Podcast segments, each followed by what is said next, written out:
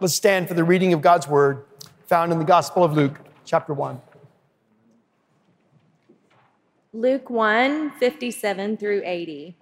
Now the time came for Elizabeth to give birth, and she bore a son. And her neighbors and relatives heard that the Lord had shown great mercy to her, and they rejoiced with her. And on the eighth day they came to circumcise the child. And they would have called him Zechariah after his father. But his mother answered, No he shall be called John. And they said to her, None of your relatives is called by this name. And they made signs to his father, inquiring what he wanted him to be called. And he asked for a writing tablet and wrote, His name is John. And they all wondered. And immediately his mouth was opened and his tongue loosed, and he spoke, blessing God. And fear came on all of their neighbors. And all these things were talked about through all the hill country of Judea, and all who heard them laid them up in their hearts, saying, What then will this child be? For the hand of the Lord was with him. And his father, Zechariah, was filled with the Holy Spirit and prophesied, saying, Blessed be the Lord God of Israel, for he has visited and redeemed his people, and has raised up a horn of salvation for us in the house of his servant David as he spoke by the mouth of his holy prophets from of old, that we should be saved from our enemies and from the hand of all who hate us, to show the mercy promised to our fathers and to remember his holy covenant, the oath that he swore to our father Abraham, to grant us that we, being delivered from the hand of our enemies, might serve him without fear, in holiness and righteousness before him all our days. And you, child, will be called the prophet of the Most High, for you will go before the Lord to prepare his ways, to give knowledge of salvation to his people in the forgiveness of their sins, because of the tender mercy of our God, whereby that sunrise shall visit us from on high, to give light to those who sit in darkness and in the shadow of death, to guide our feet into the way of peace. And the child grew and became strong in spirit, and he was in the wilderness until the day of his public appearance to Israel. This is the word of the Lord. Please be seated.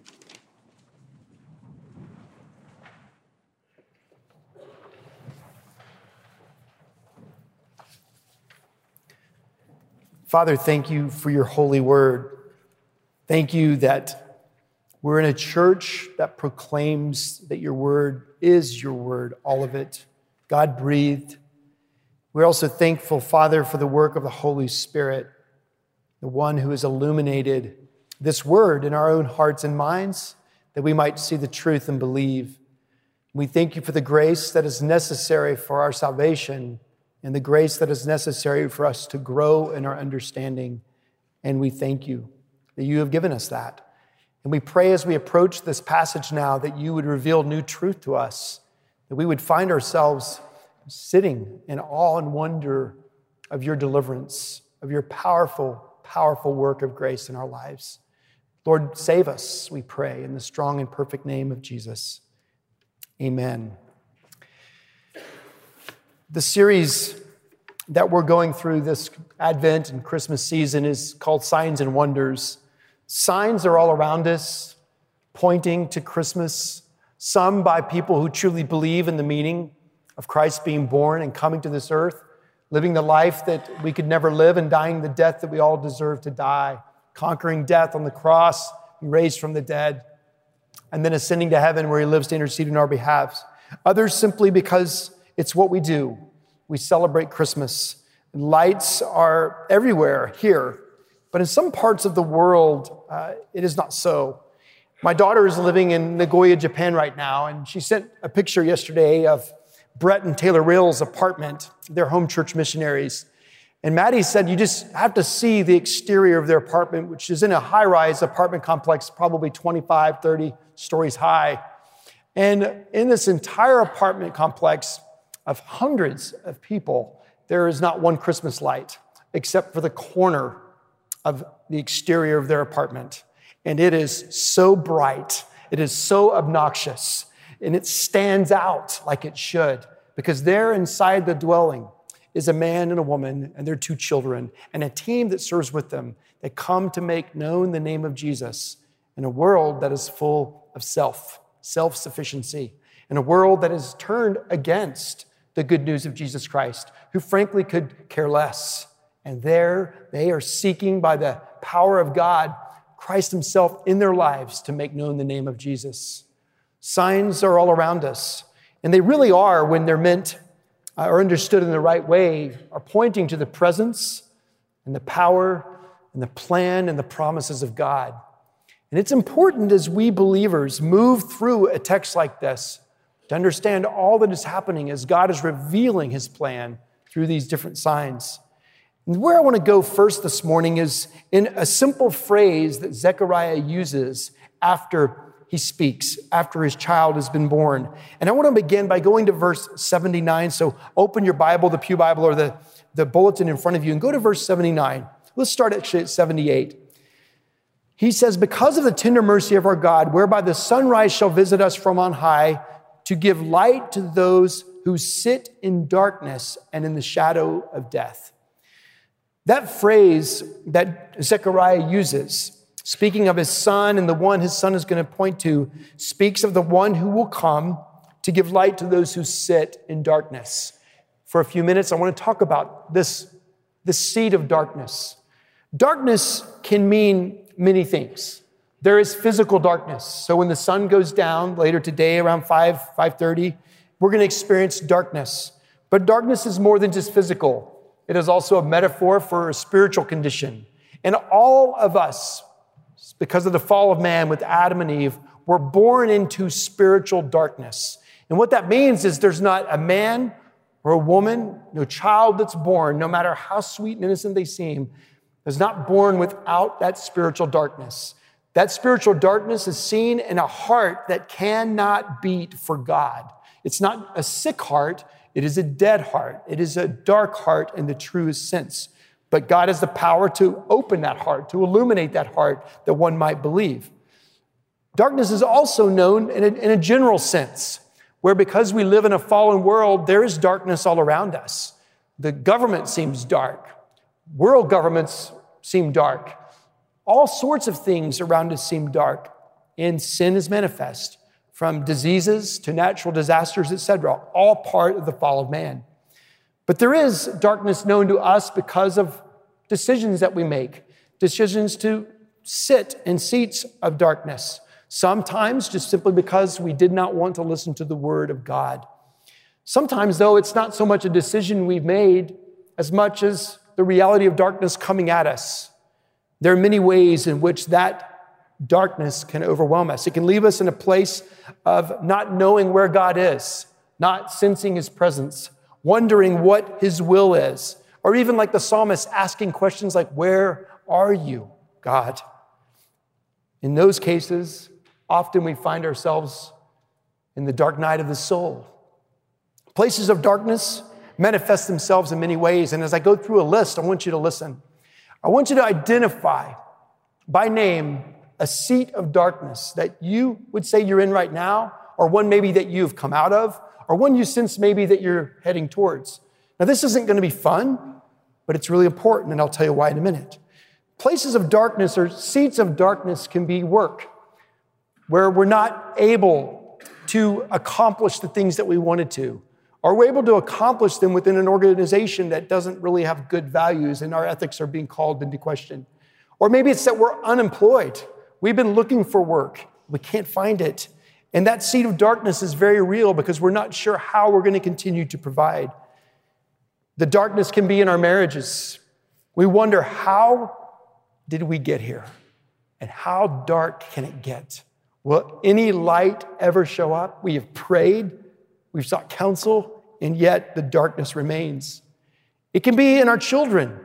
Maybe it's our adult children who have rejected the faith, and that hurts us so deeply because we're fearful that they will never return. Or it could be simply that your child, no matter what age, is experiencing the reality of living in a dark world as they experience anxiety or depression or being bullied or simply not being able to achieve the things that they long to achieve. And when they're in seats of darkness, it's so easy to find ourselves also in seats of darkness. Maybe it's your health or the health of a loved one. And as they experience the unknown, that darkness seems to grip hold of them and fear floods them. Maybe the darkness for you is spiritual, it's just dead and dry. Even the season, which is so beautiful and centered on joy, you hear the choir singing joy, joy, joy, but that truly doesn't describe the condition of your heart this morning. Maybe you're just caught up in greed and materialism and you know it. And you know it's a deep seat of darkness because you have trusted in things other than the creator of those things. And you know, time and time again, no matter how much you spend, the satisfaction just lasts a little while longer, not much. Maybe it's a broken heart or shattered dreams. Maybe today you come and you hear a story about this elderly couple in this passage who finally were able to conceive, and you've longed to conceive a long time, but the Lord hasn't blessed you with child. Or maybe it's before that and you just long to be married and the Lord hasn't brought that special someone into your life and you wonder if He ever will.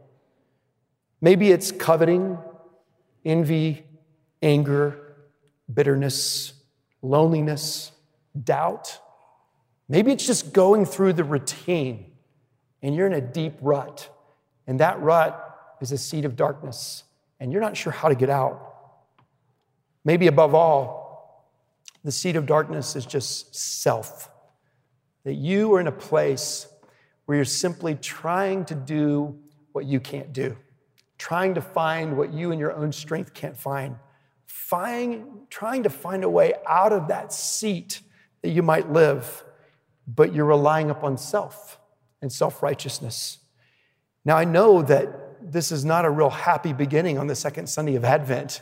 I know some of you are thinking, really? Joy, joy, joy. What happened to you today, Mark? Well, my friends, I love preaching about the light, but you cannot comprehend the beauty of the light. I cannot comprehend the power of the light, meaning Jesus, without truly understanding the darkness that I've been rescued from, without truly understanding the way in which the Lord, this side of heaven, continues to minister to us while we are in seats of darkness. And so I want you, if you are willing right now, to identify a seat of darkness that you're in, or one that you sense maybe you're heading towards, or one that you've come out of. And here's why we have that all in common. My list might not have included your seat of darkness, but it doesn't take much time to go, I have one, and this is what it is. Zechariah was in a seat of darkness. Zechariah we're told by Luke, was blameless. That doesn't mean perfect. It just simply means that he and his wife Elizabeth believed in the promise of a coming Messiah. And they had salvation because of their faith in God's faithfulness, because of their faith that God would provide a Messiah. That's why they're called blameless. And as a man, he was now getting ready to experience the highlight of his calling he was going to be the one moving into the temple to light the incense. Now imagine what's going on in his heart and mind as he's considering this incredible privilege. Imagine what Elizabeth is thinking as she knows that her husband has this incredible honor. As he begins to enter in, I wonder what he's thinking he's going to say when he comes out. I wonder what he's thinking he's going to share with those he's close to about the experience of having the lot fall on him according to God's sovereign plan. But as he goes in, he experiences the conversation with the angel Gabriel. Gabriel tells him that his wife is going to give birth, that this son is going to be very special. And as this happens, he can't believe. He doesn't have the ability to trust what the angel has said. So now, this man who is experiencing the highlight of his life's calling is suddenly told that he has a prayer that he's prayed for a long time, it's going to be answered, and he can't believe.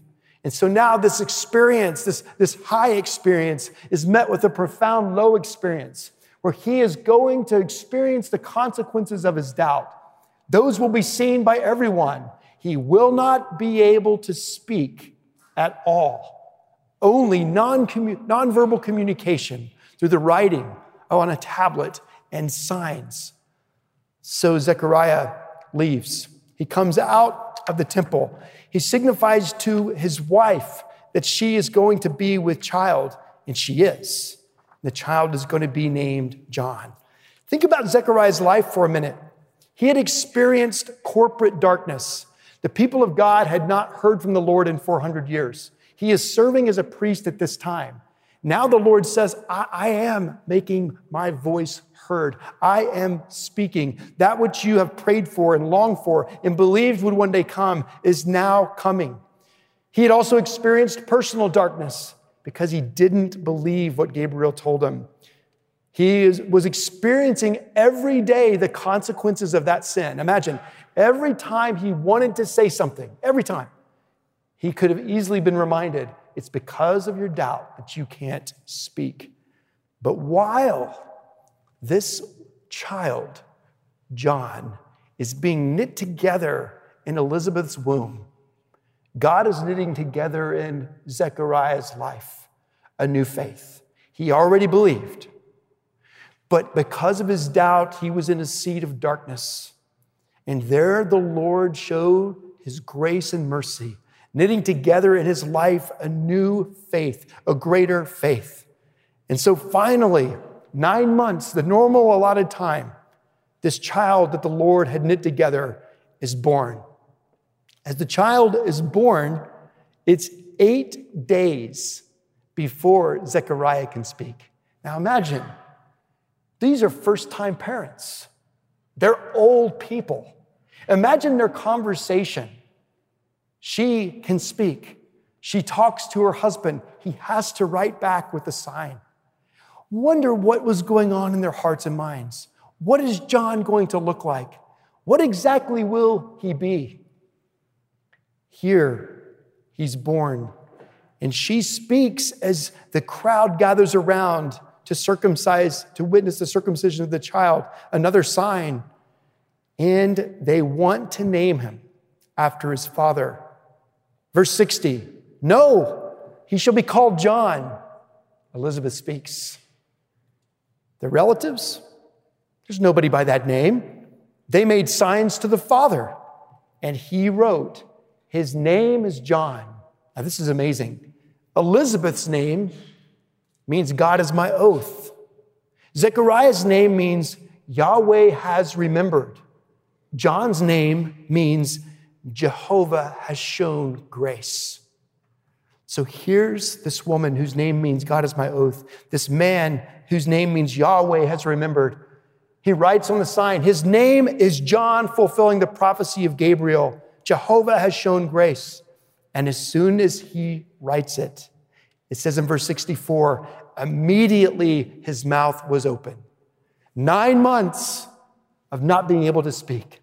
Nine months of the Holy Spirit knitting together inside him a new and deeper faith. Nine months of having to write everything you want to say. And now he can speak. The Holy Spirit loosed his mouth and what does he do? Two things. First, he praises God. Verse 68, verse 67 first. His father Zechariah was filled with the Holy Spirit, and he prophesied, saying, Blessed be the Lord God of Israel. Nine months of silence. The first thing he does is praise God. He praises God for what God is accomplishing and what God has accomplished. Notice what he does. He speaks in the past tense. Verse 68 Blessed be the Lord God of Israel, for he has visited and redeemed his people. The word redeemed in the Greek means rescued. He has visited and redeemed his people and has raised up a horn of salvation for us in the house of his servant David, as he spoke by the mouth of his holy prophets from of old. So Zechariah begins by praising God. And as he praises God, he speaks of the fulfillment of what has happened, but also what was prophesied long before the prophets of David. As people are listening to what he's saying, as they witness that he wrote on a sign, his name is John, they asked a question What then will this child be? Well, he moves from praise to prophecy and he answers that question. Look at verse 76. It says, And you, child, will be called the prophet of the Most High. Capital M, capital H. It's speaking of Jesus. He's speaking of Jesus.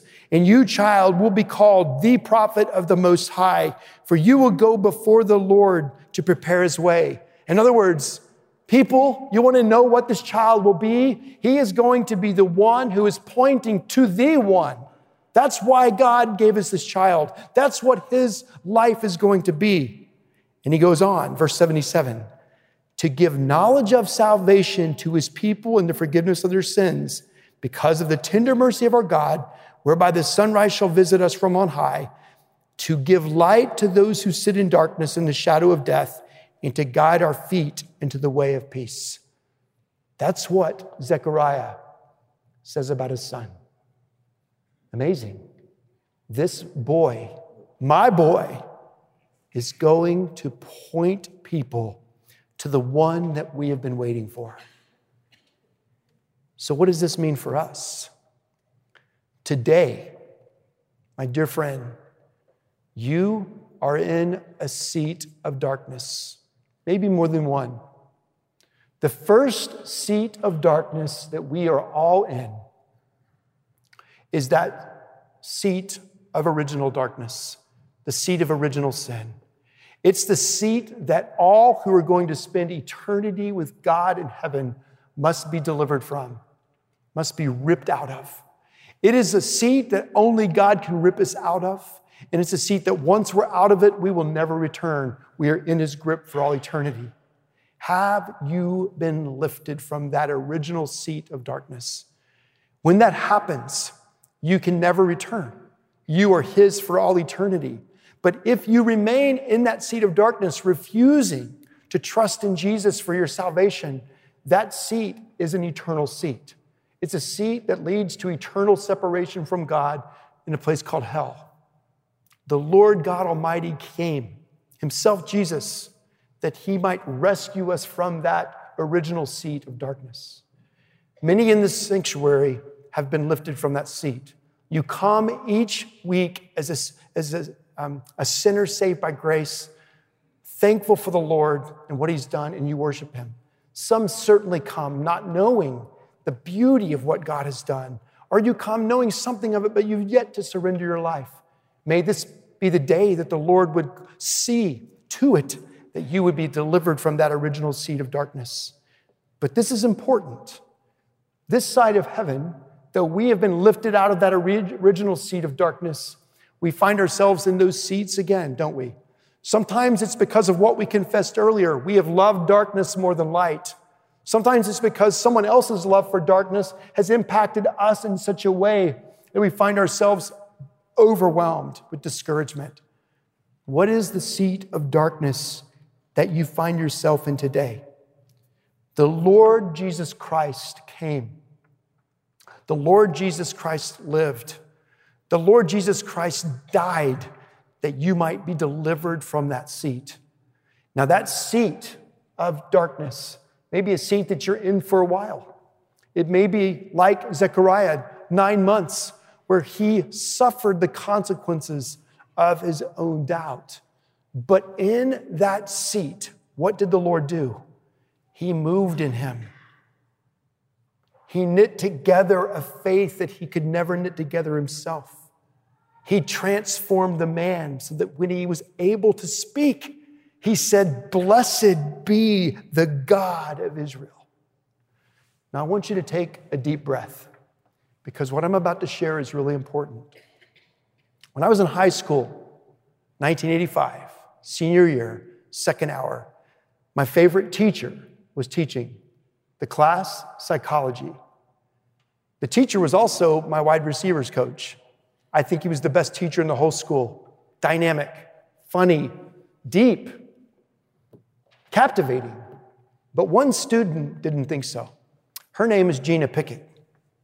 Gina had the pattern, it was fair to say, a pattern of following us, falling asleep every day in class.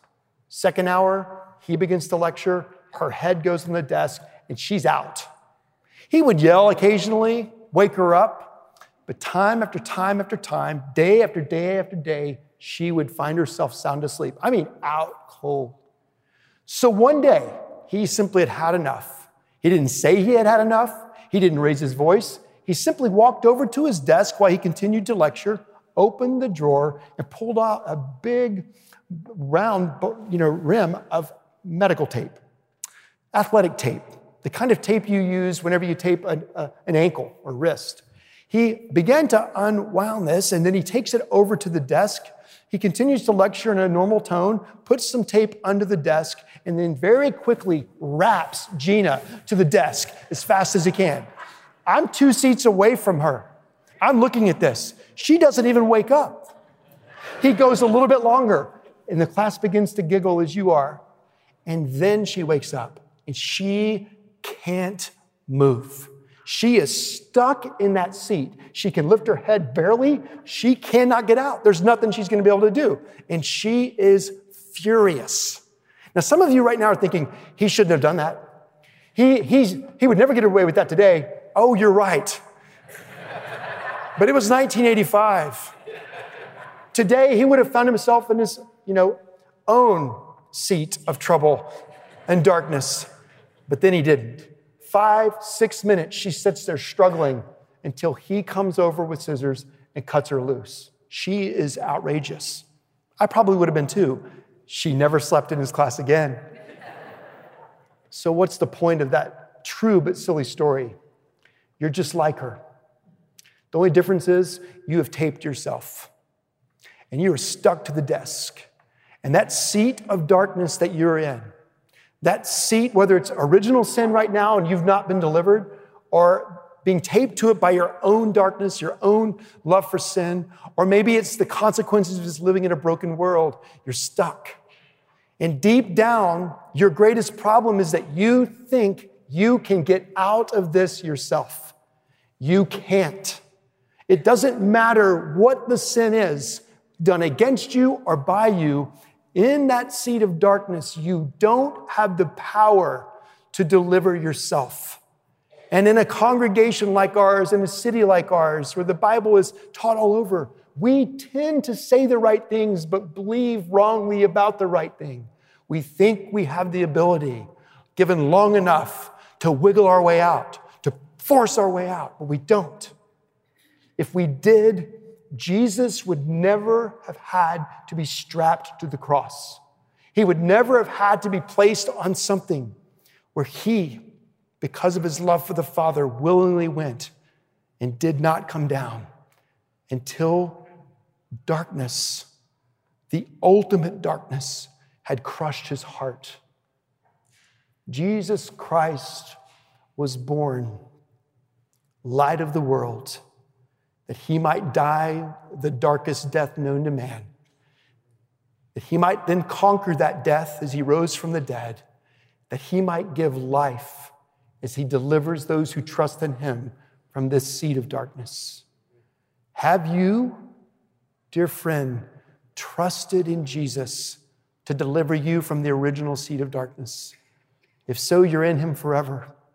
If not, you do not have that security Pause and think about that today. If you long to know you're secure in Him, that you have salvation, simply pray to Jesus as we close today save me. Forgive me of my sins. That's why you came, and save me. If you need help doing that or you want to tell somebody you've done that, please come see me. Our men and women who will be in the corners of the sanctuary to pray with you. Now, if you have done that and you know you have been set free from that original seed of darkness, but you're living in another seat of darkness because of sin still, get help. You can't, you cannot lift yourself out. But this is the good news of Christmas. He came to give you the grace. He came to show you His grace as He delivers that from you. One way to know whether or not you're stuck is if you're unwilling to tell someone who loves Jesus what's going on in your life, that you're stuck. That's the great temptation for us, is we don't want anybody to know the seat of darkness that we're in. My friend, Jesus did not come to live and die that you could keep secrets. He came to deliver you. This child given to Zechariah and Elizabeth, Jehovah's gift, was pointing to the one true Savior. John would eventually lose his life because of Jesus. John is not the hero of the story. The one he's pointing to is. He also would lose his life, that you might have life forever. May the Lord deliver you from the seed of darkness, as the Word of God tells us is why he came. Father in heaven, you alone can show us the darkness in our own hearts, and you alone have the power to deliver us. Thank you, God, in this sanctuary and in this body.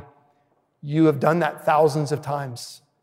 Thank you that you're going to continue to do that in our midst. And I pray you would even now. Father in heaven, I pray that you would draw people to yourself even now by the powerful work of your Spirit. Give people a great sense of the work that only you can do. And Lord, for those who are already in you but are struggling deeply, would you give them hope that though it seems quiet, your presence is very real. Though you might seem absent, you are actually much more present than even the pain. Lord God, give courage where courage is needed, give compassion where compassion is needed, give dependence to all of us that we simply would surrender and let you do the work that only you could do. To that end, Lord, we worship you because that is why you came. Joy, joy, joy. Fill us with the joy of our salvation, knowing that we who are in you are in you forever. We pray in Christ's holy name, amen.